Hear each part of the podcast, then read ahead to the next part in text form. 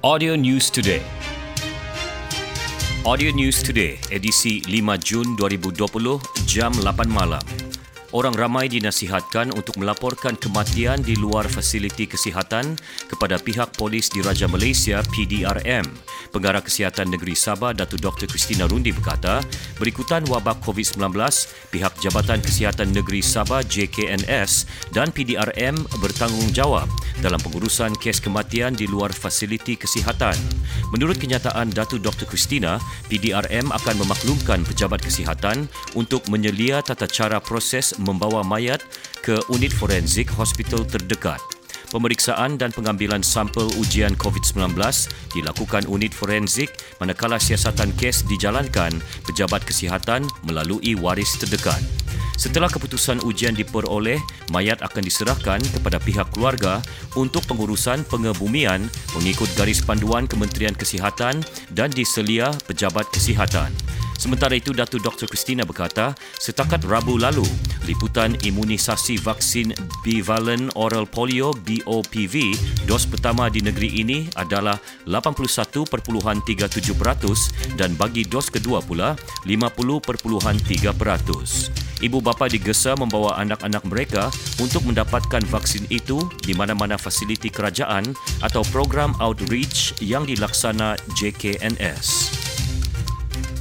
Sejumlah 5.5 juta ringgit disalurkan kerajaan negeri menerusi Jabatan Perkhidmatan Kebajikan Am JPKA dan Jabatan Hal Ehwal Wanita Sabah JEWA bagi membantu rakyat negeri ini yang terjejas akibat wabak COVID-19. Menteri Kesihatan dan Kesejahteraan Rakyat Datu Frankie Pun Ming Fung berkata, daripada jumlah itu 3.6 juta ringgit disalurkan JPKA Sabah kepada pusat kuarantin, kuarantin sementara gelandangan, kuarantin di rumah dan rumah pelajar Sabah menerusi bantuan perbelanjaan bekalan makanan. Manakala 1.9 juta ringgit disalurkan jewa kepada ibu tunggal. Beliau memberitahu sidang media selepas melancarkan majlis infografik dan video klip kaedah pelupusan pelitup muka serta projek sukarelawan menjahit 10,000 pelitup muka untuk institusi kebajikan di Kota Kinabalu. Infografik dan video klip kaedah pelupusan itu bertujuan menyebarkan mesej pelupusan pelitup hidung dan mulut dengan cara teratur dan selamat. Infografik tersebut akan disebarkan melalui pelbagai kaedah komunikasi antaranya laman sesawang rasmi Kementerian Kesihatan dan Kesejahteraan Rakyat selain poster dalam tiga bahasa iaitu bahasa Melayu, Inggeris dan Mandarin.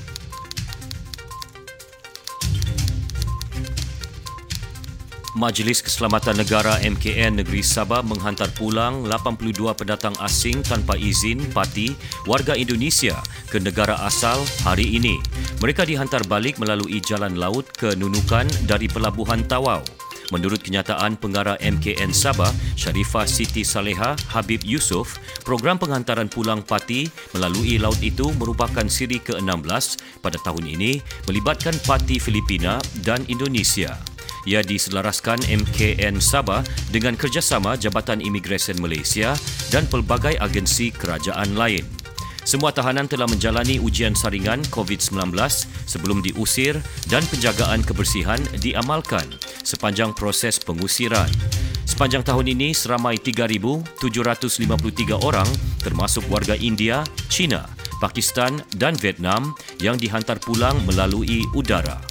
Jumlah pengusiran sejak tahun 1990 sehingga kini adalah seramai 594,920 orang. Menurut Sharifah Siti Saleha, tindakan itu membuktikan Malaysia komited memastikan semua tahanan parti kembali untuk menikmati dan menjalani kehidupan biasa di negara sendiri. Keunikan biodiversiti menjadi aset penting untuk menyokong pelbagai sektor ekonomi, khususnya pelancongan, perhutanan, perikanan dan pertanian di Sabah. Sehubungan itu, Menteri Pelancongan, Kebudayaan dan Alam Sekitar, Datuk Christina Liu berkata, adalah sangat penting untuk menjaga dan memulihkan alam sekitar di negeri ini bagi memastikan keunikan biodiversiti itu kekal dan memberikan manfaat kepada semua pihak. Beliau berucap dalam sambutan Hari Alam Sekitar Sedunia 2020 anjuran Taman-Taman Sabah di Kundasang, Ranau. Teks ucapan beliau dibacakan setiausaha tetap kementeriannya Dr. Jamili Nais. Datuk Kristina berkata, penjagaan biodiversiti memerlukan sokongan dan kerjasama semua pihak dengan memastikan aset penting berkenaan dapat digunakan secara lestari. Sambutan Hari Alam Sekitar Sedunia dimulakan sejak 1972 bertujuan menuntut komitmen semua pihak dalam menjaga ekosistem alam sekitar agar dapat diwariskan kepada generasi akan datang.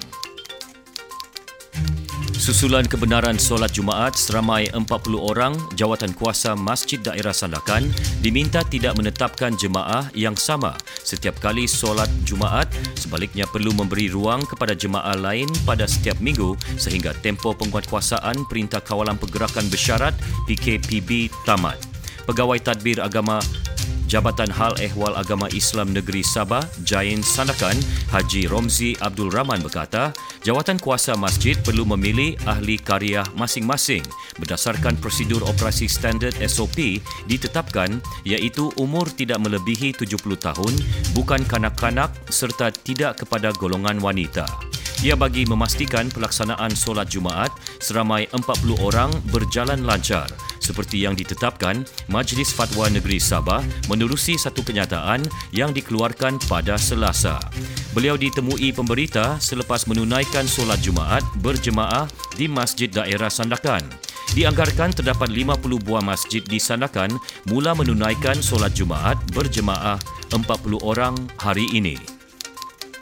Seorang lelaki tempatan berusia 23 tahun ditemukan mati tergantung pada kipas siling di sebuah bilik sewa di Penampang kira-kira 6.28 petang semalam. Menurut kenyataan Ketua Polis Daerah Penampang, DSP Muhammad Haris Ibrahim, siasatan awal mendapati dua penyewa lain di rumah berkenaan yang terhidu bau busuk dan melihat lalat di pintu bilik mangsa menghubungi pemilik rumah. Pemilik rumah kemudiannya datang memeriksa dan mengesyaki sesuatu berlaku lalu meminta bantuan Balai Polis Penampang. Anggota polis bertindak membuat pemeriksaan di bilik berkenaan dan menjumpai seorang lelaki tergantung pada kipas siling. Mayat dibawa ke Hospital Queen Elizabeth, Kota Kinabalu untuk tindakan lanjut. Kes masih lagi dalam siasatan pihak polis. Sementara itu, seorang lelaki turut ditemukan mati di sebuah tandas bilik sewa di Sinsuran, Kota Kinabalu sekitar 5.30 petang semalam ketika dihubungi Ketua Polis Daerah Kota Kinabalu, ACP Habibi Manjinji mengesahkan kejadian itu berkata mangsa berusia 32 tahun itu baru tiba dari Kudat bersama rakannya sebelum ke bilik air untuk mandi. Mangsa dikatakan tidak keluar daripada bilik air selepas beberapa ketika tunang mangsa meminta bantuan daripada jiran untuk memeriksa keadaan mangsa dan menemukan mangsa dalam keadaan tergantung pada besi tangki air tandas. Siasatan polis di lokasi kejadian mendapati tiada unsur jenayah. Mayat mangsa dihantar ke unit forensik Hospital Queen Elizabeth, Kota Kinabalu untuk ujian COVID-19 sebelum proses bedah siasat dijalankan. Setakat ini, kes diklasifikasikan sebagai mati mengejut. Sekian berita Audio News Today disampaikan Konstantin Palawan. Audio News Today diterbitkan Il Communications dan diedarkan dengan kerjasama Sabah Info. Ikuti lebih banyak berita di fb.com slash audio news today. Audio News Today.